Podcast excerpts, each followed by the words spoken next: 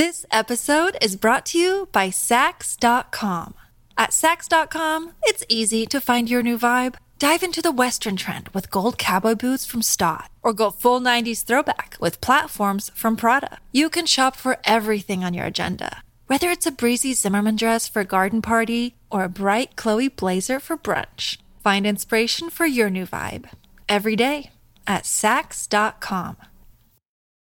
When you need mealtime inspiration, it's worth shopping Kroger, where you'll find over 30,000 mouthwatering choices that excite your inner foodie. And no matter what tasty choice you make, you'll enjoy our everyday low prices, plus extra ways to save, like digital coupons worth over $600 each week. You can also save up to $1 off per gallon at the pump with fuel points. More savings and more inspiring flavors make shopping Kroger worth it every time. Kroger, fresh for everyone. Fuel restrictions apply.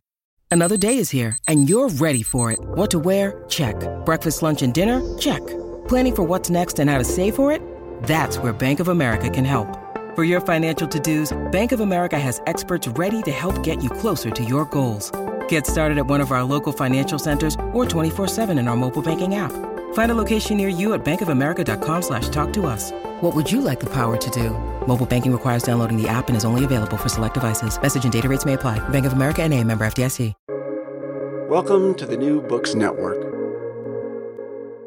Hello, and welcome to New Books in Performing Arts, a podcast from the New Books Network. My name is Andy Boyd. Today I'm talking with Brad Krumholz about his book, Why Do Actors Train? Embodiment for Theater Makers and Thinkers. Brad, welcome to the program. Thank you so much.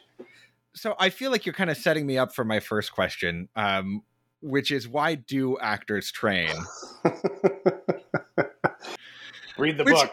Okay uh, sounds good interview over but i mean in a, in a serious sense i mean i i'm i'm a theater person i'm a a, playwright uh, a occasional performer but not really an actor and uh, i feel like from the outside actor training can sometimes uh I don't know, look a little silly. I, I don't think I'm probably the first one to point that out to you. So, um, yeah, what are actors doing in those rooms, and and how is that supposed to translate to uh, what they're doing on stage? Sure. Um, I mean, it's a pretty it's a it's a it's a question that that breeds a lot a lot of uh, further questions. Um, and so the way that the book is set up is it starts with this big question: Why do actors train?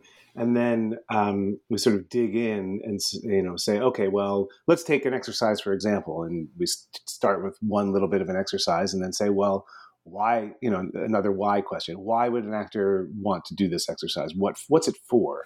You know, and then I try and answer that, and then it says, okay, well, let's you know, then why? Um, why would they do that? And it's sort of getting deeper and deeper into these questions. But I would say that, you know, if I were to uh, approach it from a you know a somewhat uh, wide angle, um, I would say that um, what actors ultimately need to do, regardless of where they are and when they're doing it and uh, what what form or style they're working in, is that they need to behave on stage in the performance circumstance uh, in a way that uh, fits with the conventions of the time and place and form and allows them uh, to become replete with meaning uh, in a way that is not only acceptable to an audience, but also that really provides an audience with a certain kind of um, uh, a certain kind of experience that allows like almost a direct link to the meaning making that's going on on stage. Um, and that meaning making happens on so many levels. It happens on the level of just basic, you know, can we understand what they're saying, the meaning of the words that they're saying on the most basic level. And then as you get deeper, um, you know, there's the meaning of the of their bodies, of the nonverbal communication. There's the meaning of what you know what's called prosody, which is the the the the, the aspect of the language that doesn't come from the propositional meaning of the words themselves, but comes from the tone and the rhythm and the tempo. Um, uh, and all of those flavors that we, you know, growing up in the world, we as as human beings in society, we are enculturated to understand these things. We gain a lot of information from things that we have no idea that we're getting information from. Usually, I mean, some you know, unless you're studying it, you just you just sort of immersed in this world of of meaning. And as people living in the world, you uh, one uh, you know gets gets used to understanding that world and you know, more or less you know, to, to greater or lesser degrees depending on who you are and uh, you know the the theatrical circumstance is not a quote unquote natural one. And yet it is also a natural one in that it exists you know in the natural world. There's people there's real stuff on stage or what you know and uh, but it's not just observing things in daily life. It is not real. Um, it is realistic um, but it follows a certain a certain um, certain conventions, a certain system of conventions, and those conventions change over time and from place to place.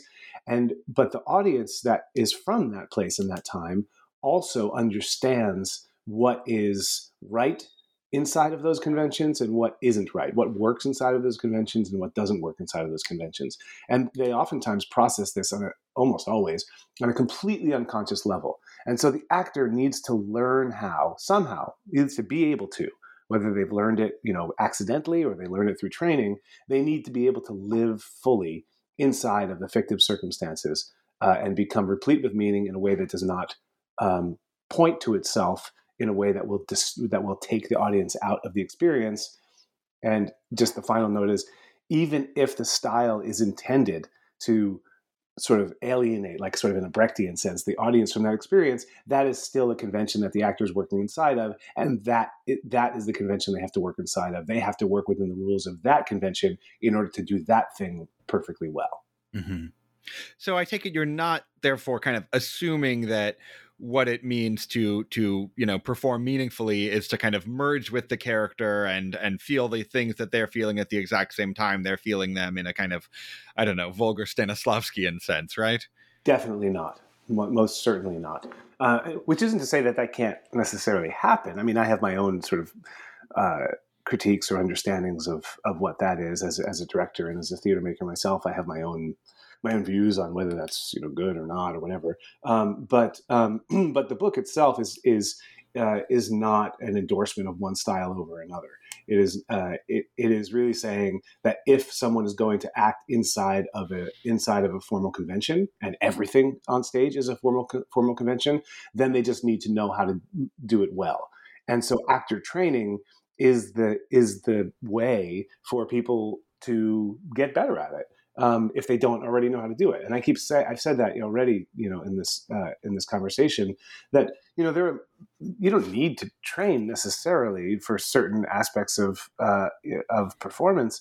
Um, there are lots of people who can just you know all of a sudden they're just like oh my god they're just a natural actor you know they've got natural talent whatever you want to call it but that's just because they know how to do these things already but if you don't know how to do them um, and there are lots of things to not know how to do. There are there are uh, pedagogical techniques that are designed to help actors uh, learn how to do these things, and those techniques are not boilerplate. They're always an encounter between a skilled teacher uh, and a student actor, uh, and you know even something like you know uh, you know the, Strasbergian method acting. Uh, it, it's not just like there's this formula and you can just follow it by like going, you know, okay, step one, step two, step three. It has to be done in relation to somebody who's guiding through it and really responding to the momentary experience of the performer and the actor and what they're trying to do and where they're where they're succeeding and where they're not succeeding and what they're coming up against as an obstacle and how to overcome that obstacle. And so there's a constant sort of improvisational nature inside of the the formalistic training. Um, and uh, and so I talk a lot about that in the book as well. This is not a question I was planning to ask, but just kind of based on what you just said, it seems like that might be part of the reason. I mean, you're kind of suggesting that acting training you know needs that kind of dialogic element to it is that part of the reason why you know so many acting books even written by people who are you know demonstrably great acting teachers uh, kind of fail on the page. I mean, I'm thinking, I'm thinking of like uh, uh, Harold Clurman saying the thing that he read from learning from reading an actor prepares is that Stanislavski can't write. You know, I mean, or or even you know the the, the Strasberg books are okay, but you kind of don't really understand how how those insights were able to produce uh, or or train the great actors that came out of his studio. Is that is that part of what's what's going on here? At some level, I suppose. Yeah. I mean, Stanislavski wasn't teaching from a book. You know, he was he was engaging with people in the studio Um, and he was, you know, he was figuring it out. He was, you know, he was saying, okay, here is, the, I mean, that's a great example of like encountering convention. It was a new convention that was coming into, into, you know, realism was just developing at the turn of the century, and he was responding to that, saying, "Oh my goodness, how how are the how are we going to make these plays live?" Um, and so he's responding in the living moment to those things, and then in relation to the actors that he was working with, uh, he was coming up with all sorts of um, crazy ways of getting people to uh, uh, to to approach something like um, uh, I don't speak Russian, but there's a there's a word that's that uh, that's called perezhivanie, I think it's pronounced, um, and uh, and I talk about that in my book as well, and it has to do with with being in the moment in a certain kind of flow, a certain kind of living flow of embodying the role, um, and you know, he was doing that in a you know in a moment to moment basis. And you know, I don't know if you know that old story about Stella Adler going to to see him uh, in mm-hmm. France after uh, after she had already worked with Strasberg in the group theater for a while. Do you know this one? Yeah, yeah, but I don't know if all of our listeners will. So maybe you, oh, well, you could rehearse a, a short the, version the, of it. At least the apocryphal story is that she went over there, and you know, she is introduced finally to Stanislavski, whom she'd heard so much about. This is in like nineteen you know, they first encountered his work in, in, New York in 1934, I think it was, and then some years went by, and she met him, and she said, "Mr. Stanislavski, you've ruined me. You've ruined my life." and he says, "Why?" And he said, and she says, "Well, because because you know, uh, working with you know with what I have learned from you has completely made my relationship to acting miserable. It has completely taken all the joy." and all the life out of my experience as an actor. And he said, "Oh no, this is terrible. We need to fix this." And then he's he's invited her to stay with him uh, and work with him. And he worked with her one on one in order to encounter what it was that she was encountering, you know, in those moments of difficulty, in order to get her beyond that into something that was working for her. And it was a pivotal moment in her development as a as a an actor and a teacher and all that. Um, I feel like I'm just asking you to clarify what you're not saying so far, but I do have one other question in that line, which is, you know, you talk about how part of being a good actor is kind of fulfilling the conventions of of your moment and maybe your genre.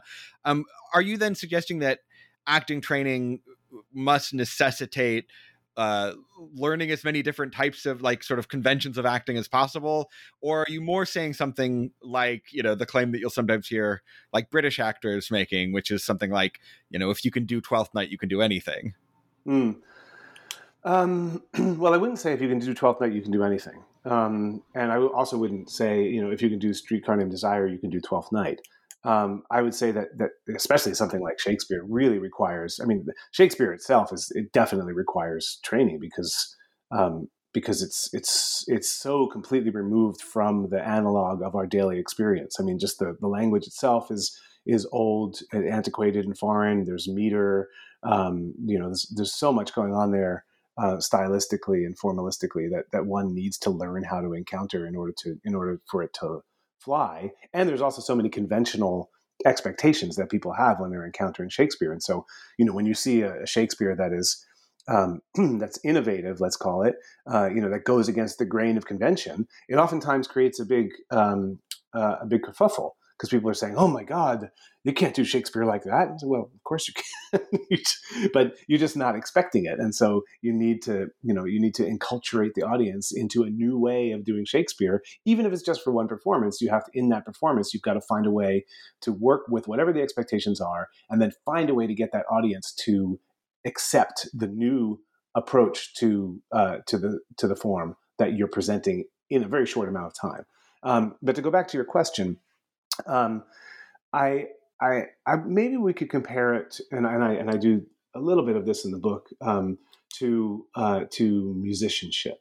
So if you're learning to play piano, there are there are scales that one you know scales and exercises and uh, that that one can can learn uh, and practice, and you practice the scales uh, and the and the etudes. Uh, and you're working with a teacher who's working with your form and your ability and your uh, your whole instrument is over time through hours and hour, thousands of hours of practicing. You get to a point where where you are able to play a piece of music, right? That's written on the page, in, no, notated uh, in the tablature of the page.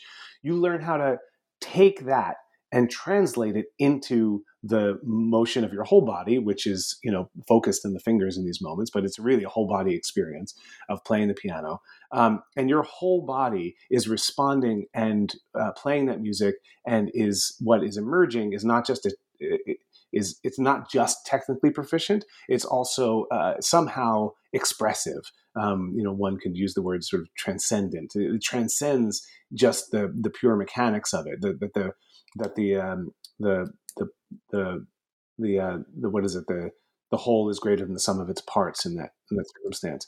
Now, a piano player, uh, a, really expert piano player, should be able to play anything. But it's also true, as we know, that you know there's some piano players who are classically trained who are classical piano players and some who are jazz pianists and while there you know while there is the possibility potentially of sort of going back and forth between those styles um, you know, one, you know, generally you just kind of stick with one form and you become an expert in jazz playing or you become an expert in classical playing.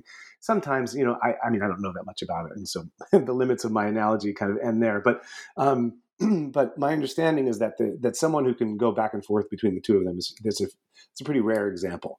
Um, and I would say the same thing for, for any artist that artists work inside of a style um, and they can they can master many of them. But usually, what happens is that they they do it over time. I mean, if you look at you know if you look at Jackson Pollock's work, for example, I mean, he went through phases of you know really very clear realist um, uh, uh realist. Um, uh, forms early on, and then as time went on, it became more and more abstract.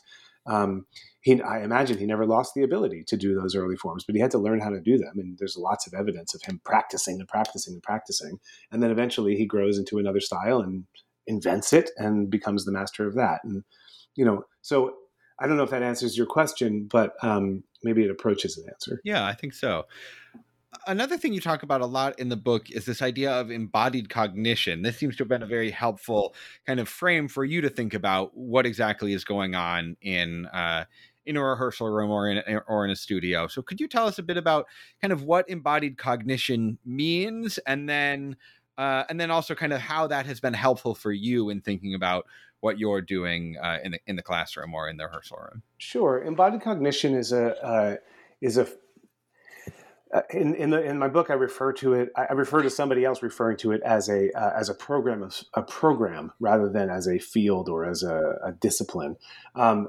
because there are many many different people who use it in different ways, and it, it, it appears in psychology. It also appears in philosophy, um, um, and uh, but basically, what it it, and there are also many different different approaches to what embodied cognition is. There's not like one definition. It's like, oh, this is embodied cognition, and everything else is not. Um, but ultimately, there are certain common elements to uh, to various things that are connected to embodied cognition, and uh, probably the primary one is that it goes against the Cartesianist uh, uh belief or understanding uh, of the human being as a uh, as a as a binary, uh, a dual, a, dualistic uh, uh, combination of mind and body. So that on one hand, we you know we're part mind, and on the other hand, we're, we're part body.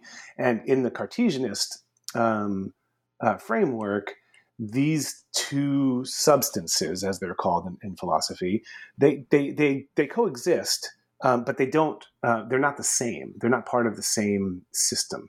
Um, and so, you know, Descartes really is, is quite complex, and uh, and I say Cartesianist instead of Cartesian because there's there's a lot inside of Descartes um, that that actually goes against what has what came to be um, called Car- uh, Cartesianist afterwards. Um, but you know, but it, it's sort of la- he he and the people who followed him launched this sort of way of approaching the world um, that and really made it sort of fundamental to how people see themselves in the world where you know we have these bodies that that go around and do the stuff like they move things and they procreate and they feel pleasure and they um, they eat uh, you know all of the stuff of the world. They sort of navigate us through the world and get us things and we hold on to things and hit things and all that sort of thing. And then we have these minds and the minds are kind of seen these days as the sort of com- the sort of computer center uh, in which all of the thinking that we do uh, and all of the the language stuff uh, and the imagination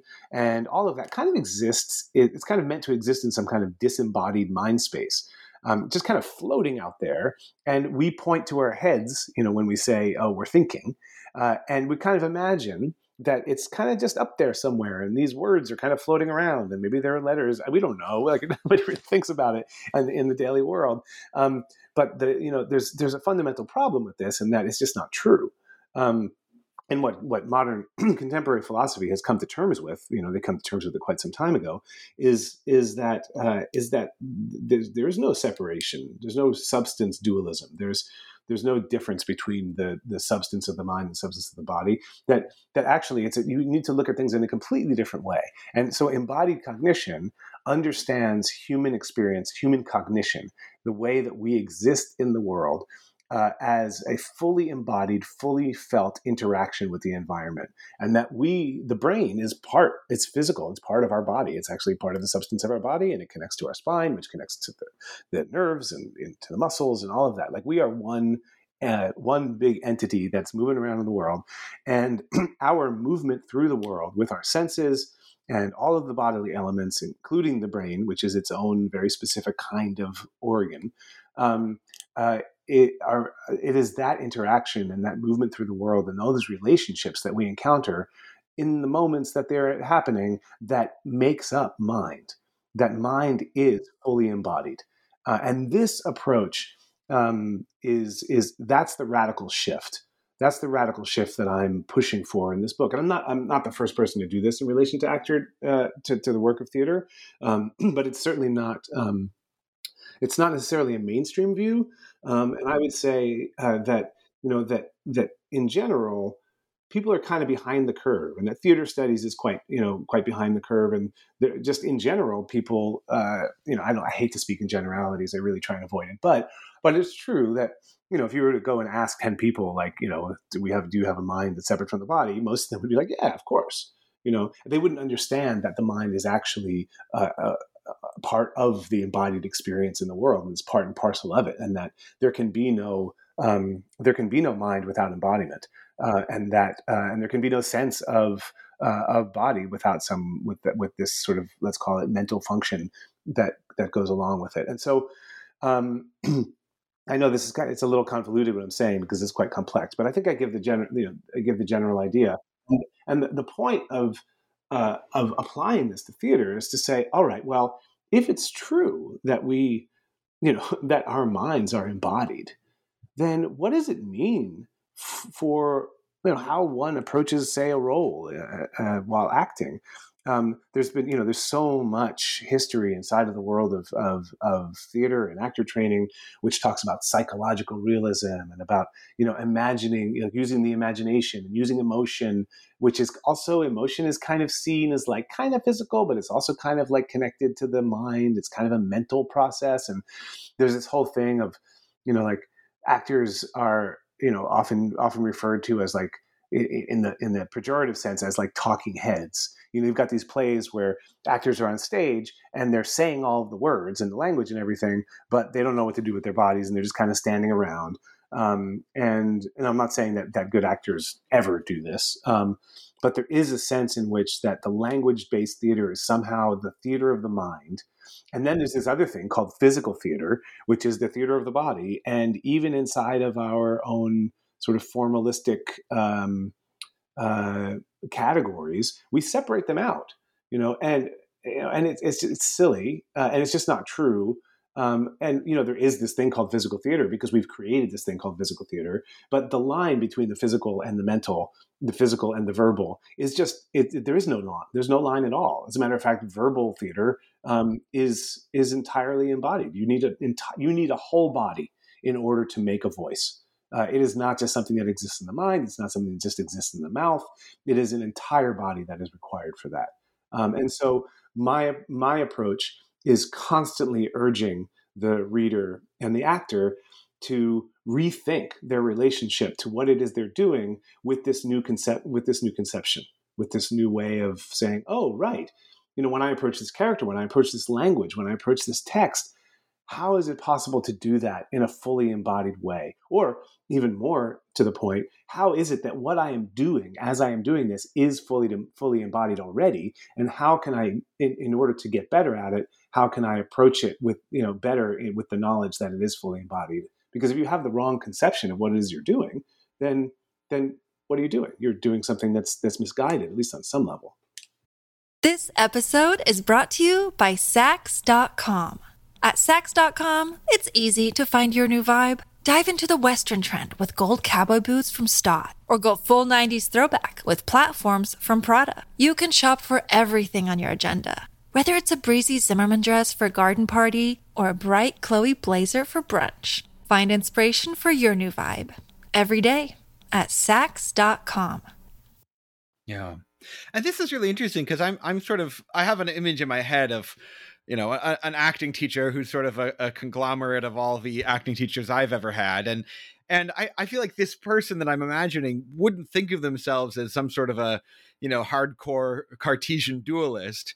Uh, you know would think of themselves as somebody who who values the fact that that we we have a body and that that does important work but would still say things like you know stop thinking and just act or just be present or or, or get out of your head right? It, and that does sort of imply that you know maybe not on a fully philosophical level but at least on a kind of you know commonsensical level a lot of these acting teachers do have a sense of you know the mind and the body as being separate. Even if they're maybe you know valorizing the body part of that more than the mind part they they are still erecting a separation right I 100% agree. And I think one of the um, things I'm trying to do with this book is to offer a, a, a, lens through which people who are teaching, for example, can, can understand what they're doing in a, in a, little bit of a different way. Because if you were to ask some of these teachers that you, you know, that you refer to, like your teachers, would you, you know, you say, if you ask them what their stance on Cartesianism is, they might you know, after a moment or maybe immediately say like, oh no, there is, you know, there's obviously, yes, of course, there's no mind body split. We are fully embodied, blah, blah, blah.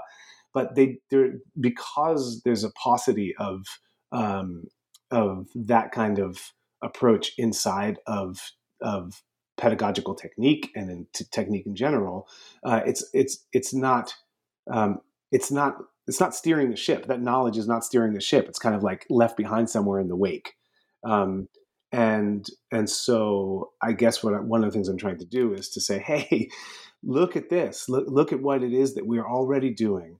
How can we understand it differently, and then how can that actually affect um, your ability to teach better, uh, to lead people through their obstacles in a way that is actually more in tune with what's going on with them, or, or um, on the organ on the level of their organism. And you know, all organisms are also social organisms there's no there's no there's no human organism outside of society. There's no unenculturated human organism. You know, the closest thing we have to that is like Tarzan, and even Tarzan had you know had had a society of apes. You know, um, but and and it's fiction, but um, uh, but all you know all human organisms are social and socialized and enculturated, and at the same time they are also fully embodied. And so if you have a teacher who's able to see all of that and to really understand what's going on with an actor with a student in a given moment in relation to these questions i think that they would be better better situated to sort of help them to help them grow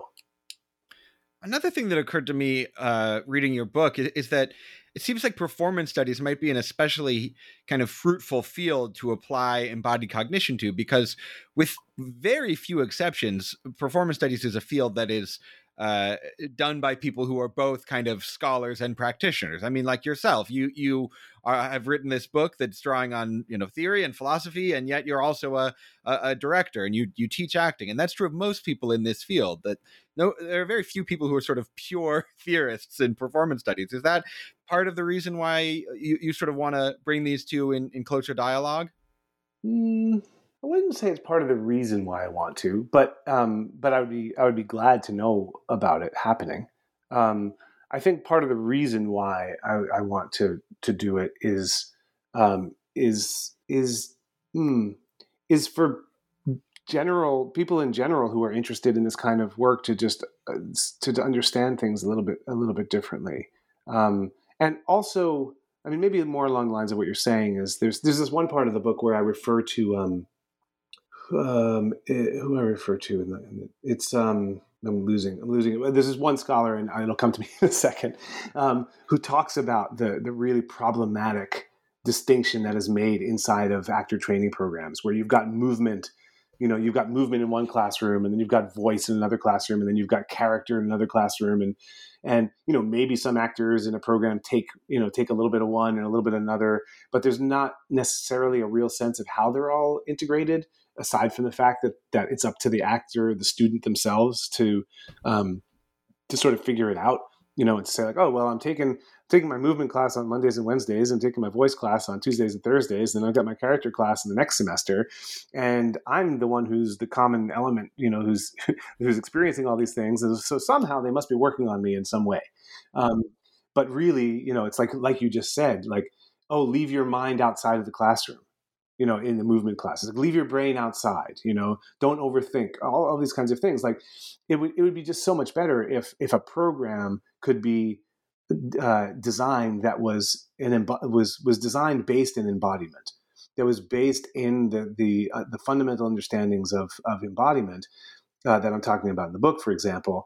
And so the program itself is designed in order to help the actors um, synthesize uh, and live through all of this stuff and understand where their you know where their strengths are and where their weaknesses are and where they need to move in relation to a in, in relation to a much more holistic approach.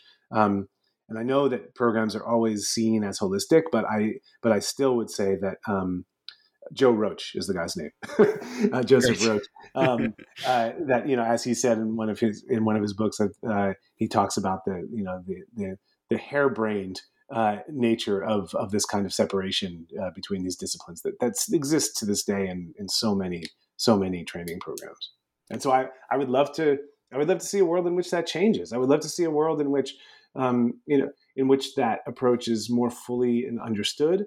And also, I think you know maybe this is also an important point is is that um, there there there are two things that that I'm hoping also that my book can lead to on one you know at least be a part of a change in the culture at large inside of actor training. One of them is you know the problematic nature of uh, of psychological realism uh, and specifically the method and at least in some forms of the method and how it sort of like it it requires people to um, in a in a kind of disembodied way to approach their memories and things like that that it, um, that often creates a lot of emotional and psychological problems inside of the actor as they're doing these things. It's getting better over time, but this is sort of a long-standing problem. And then the other thing is, you know, a lot of the times the the the actor student experience is incredibly mystifying and mystified, in that they're told to do things and they don't exactly know why and they've said oh that's working and that's not working and they, they don't really understand why and ultimately they become something like a pawn that is um, you know this sort of uh, manipulated as it were by the professor and there's a lot of exploitation historically that right. has happened and continues to happen inside of that circumstance and whether it's exploitation with a you know writ large or whether it's just these sort of mi- micro exploitations in which the actor the acting student is just meant to trust the outside eye um, of of the director, it really puts the, the, the human actor at a disadvantage, and it really sort of disempowers them from understanding what it is they're doing and why they're doing it. And it's not like we can't understand uh, uh, why we do certain things inside of actor training. It's just that nobody, uh, not too many people have articulated it. And so I feel like if I can articulate it and people can really understand what it is, then they can look at what they're doing and have some kind of um, uh, ownership over the process. Uh, and to say, oh, yes, this is what I'm doing. This is why I'm doing it. And this is why it's working well. And this is why it's not working well. And one thing that also does obviously is just create this very hierarchical relationship where all of the the sort of uh, knowledge is is is held by the instructor and and is is never really uh, fully transferred over to the student who's meant to apply it in their own acting career. Exactly, and this you know it's it's just really unhealthy. It's sort of this guru guru uh, um, uh, model in yeah. which you know there's a little bit of worship going on there. There's a lot of char- charisma that happens, and it's just not necessary. Not only is it not not necessary, it's just kind of harmful and gross. Yeah, for sure. could you talk a bit a, a, bit more practically about how this um, understanding of embodied cognition actually affects some of the specific exercises that you you teach and that you talk about in this book? Sure. Um, well, the way the book is organized is there, there are five sections. There's a there's the, the the overview section at the beginning, which talks about embodied cognition and what it is, and sort of how I'm approaching everything in this in the book. And then at the end, there's a section I call after thinking, which is uh, sort of a, a, look back at the things uh, that I didn't really get to talk about too much in the book itself. Uh, and that would require maybe other volumes. Um, but then the, the, main body, three chapters, um, each one is devoted uh, uh, conceptually to a particular area uh, of theory and also is grounded in its own exercise. And so um, I just happen to, I choose three exercises, one for what chapter for the first body chapter, one for the second body chapter, and one for the third body chapter. Um, and they're exercises that I either developed in my on my own as a teacher and director over the many years that I've been uh, practicing, um, and you know, or one that I've learned uh, during that time that I've been teaching a lot, and so I just know it really well. Um, I think the important thing is that these are just exercises that have clear elements that I know really well, and in my mind, they can they can you know you don't need to know what these exercises are in order to in order to understand what's going on. My my hope, at least, is that is that someone who doesn't know the exercises but is familiar with exercises of their own could read it and say, oh, okay, I don't know this one, but the explanation for why it works actually makes a lot of sense to me because I know this other exercise that's kind of similar to it. Um, so, um, so I mean, to get a little bit more into into detail uh, to respond to your question, um, there's there's this one exercise that I talk about, which is one that I invented called the three layers, um, and sort of sh- uh, simply put, the three layers that are in the exercise happen sequentially, but they don't. Uh, uh, but once you finish one layer, you continue. You add the second layer to it, uh, and then on top of that, or with that, you add the third layer, so that by the end of it, you're doing all three layers at the same time. The first layer uh, is the layer of the senses, um, uh, mainly um, seeing, hearing, the feeling of touch with the skin.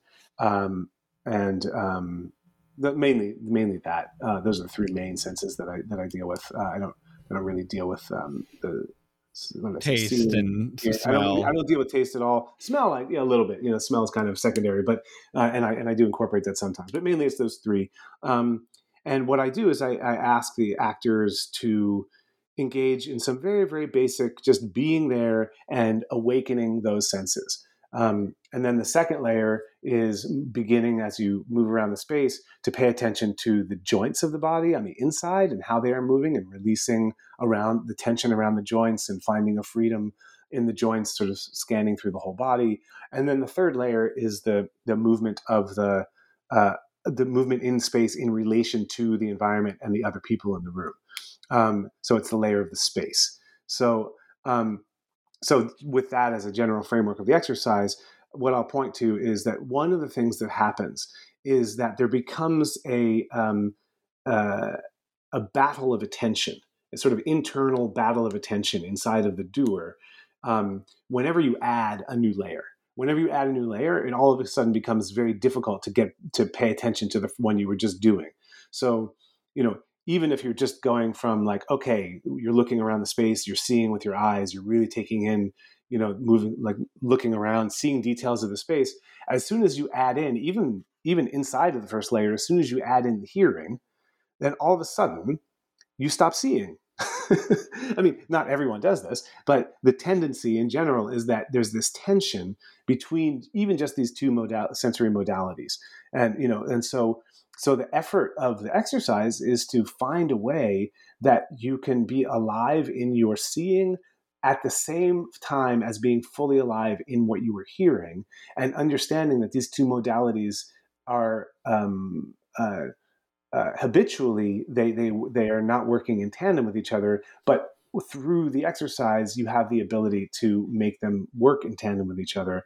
And this is generally geared towards a uh, towards a, a, a, more full functioning of the sensory modalities inside of the actor. And then inside of the book, what I do is I say, okay, well, back to the question why is it? Why is it that one would need to do this as an actor? Who cares? What's the point? Well, um, there's there's a theorist um, whom I really love. His name is uh, Alva Noë, uh, and uh, and he has he's part of a, a group of people, uh, but he's one of the, the, prominent people in this group uh, that talks about this this idea of enactive perception or enactivism, and the idea behind enactive perception is that um, is that perception is action and action is perception, and that our our the process of uh, of perceiving um, in with our various perceptual modalities is actually uh, a fully embodied action in the space and requires a certain kind of physical know-how in order to be able to perceive. Um, and so uh, it's, it's it gets I, I, I, sort of pull apart and tease a lot of the complexity of this concept but you know if you just use that as a basic you know idea of what he's talking about then what you soon discover is that um, is that training of the actor, right? The, the, the word act is inside of is sort of the, the, the core of acting, of acting and act, actor training and the actor. To act in the world is to perceive. And if you are if you have the ability to perceive in the world you in order to develop that you need to be able to move through the world with a certain kind of know-how and facility um, and and vice versa. In order to be able to move through the world with a certain kind of know-how and facility you need to be able to um, uh, to develop the, all your perceptual modalities to the fullest extent possible. Now, I just say also that you know um, that everyone has a different set of perceptual modalities available to them. Um, some people don't have the sense of sight. Some people have different kinds of sense of sight. Some people are, are, are, are don't have hearing. Um, but I would say that each individual has their own set uh, and that that set is built in with their way of moving through the world. And so that know-how, their ability to do things in the world, is bound up with the limitations that they have of their own set, and their own set can actually be developed in relation to their moving through the world. And so um, I want to I want to sort of strike the notion that this is um, that there's any kind of ableism uh, uh, engaged involved in the theory that I'm putting forth. It's uh, it really is taking into account all of the differences that each that each person uh, has, and it you know it, it's I'm working at I'm working on the level of of uh, of neurology uh, and neuroscience here, and so um, and and so there are certain things that you know everybody more or less has, and and that's that's kind of like the field that I'm working in. Mm-hmm. For sure, great. Um, I'd also like to know a bit about how writing this book affected your own teaching and, and your work with your theater company, if it did, or or maybe is this book more kind of a summary of things that you knew uh, that or that you learned along the process of teaching that you then wanted to kind of record in, in, in the book. Did did the writing of the book itself change your artistic and, and pedagogical work? Um, I would say it's just de- it's been a it's, it's really been a life a lifelong fascination for me. Um, but I didn't necessarily know what what the fascination was in the way that I do now. Um, I remember so I run a company called uh, North American Cultural Laboratory, um, uh, or NACL as it's known uh, in, in, in in in the world. Um, and it's I founded it I co-founded it in 1997, and shortly after that uh, we started a um, a journal, uh, which is kind of like at the time it was like an 11 by 17 sort of um, paper, the one two sides of 11 by 17 paper uh, with lots of little articles on it, and we sort of sent it out as a newsletter for a company. Anyway, it was called the Periodic Table to kind of go along with the NaCl sodium chloride thing, um, and and in one of the early uh, periodic tables, which must have been like I don't know, like around 2000 or before. Um, probably around 2000, I wrote an article called The Art of Picking Up a Cup. Uh, it was a short little essay, but in that, I was talking about uh, some of the things that I, I've ended up 30 years later writing about in this book. About uh, there's even this one section where I where I refer to in this in in, in Why Do Actors Train? I refer to um, what an actor needs to be able to do in order to pick up a cup convincingly, uh, and I use the example of uh, you know, on one hand, you know, the, the cup is supposed to be full of hot liquid, or the cup is full, or the cup has a tarantula in it, uh, or a scorpion. And you know, it, it's not that the cup has any of those things, but the actor's imagination, that the actor's embodied imagination, needs to be able to uh, let the audience believe that that is what's going on with that cup. And so, in order for an actor to pick, pick up a cup as if there's a tarantula in it, for example. Um, there needs there's a whole fully embodied network of things that need to happen on a very very micro level um, that the actor needs to be able to do in order to convincingly portray the sense that there is you know that there's this potentially deadly tarantula inside of this cup that this character is going to pick up. Um, so, you know, I started writing about that a long time ago, but from the level of really just from the level of of my interest in uh, in in the body that I was engaged with then. And then over time, I eventually went to grad school and I went to the PhD program at the CUNY Graduate Center. And I started taking philosophy classes. And, and all of a sudden, I, I, encountered this whole world of embodied cognition. I said, oh my God, all of the things that these philosophers are talking about um, are so directly applicable to to theater and to theater training and all the stuff that I've been fascinated with my whole life. And that's when I decided to to make to write my dissertation on it um, I thought, oh well, nobody, you know, there's there's one amazing um, philosopher named Mark Johnson who I believe teaches out at the University of Oregon, uh, and uh, you know he writes a book called uh, um, "The Meaning of the Body and Aesthetics of Understanding." And inside of the book, he talks about uh, the relationship between aesthetic pursuits and uh, and this kind of embodied cognition approach. Um, but he only talks about uh, music and no visual, visual art, music, and poetry. I think, uh, and he kind of mentions dance once, but he doesn't mention theater at all. He doesn't mention any any dance aside from this one moment. And I'm thinking to myself, how is it possible that this that this brilliant man who's taught who's who's understanding so much about embodiment inside of the arts is not approaching the one art form that is the most fully embodied of all of them. Like it's using all of the faculties that we that we have including voice and all of this. He's just not writing about it. So i said oh well i need to i need to finish his i need to take his work as a starting point and move forward with it. And so uh, sort of come as a long answer to your question um, but but it, so it, it, it's deepened my it's deepened my um, obsession uh, and it's given me a way writing this book has given me a way to talk about these things in a way that that i feel um, is grounded in a certain kind of knowledge that I can point to, and it's helped me understand the world and also uh, the world of theater uh, in a deeper way. But it hasn't it hasn't redirected me in any way. Well, wonderful. Thanks so much for that answer, Brad. sure. Um, so we're i think we're about at the end of our time. I just want to remind our listeners one more time that the title of the book is why do actors train?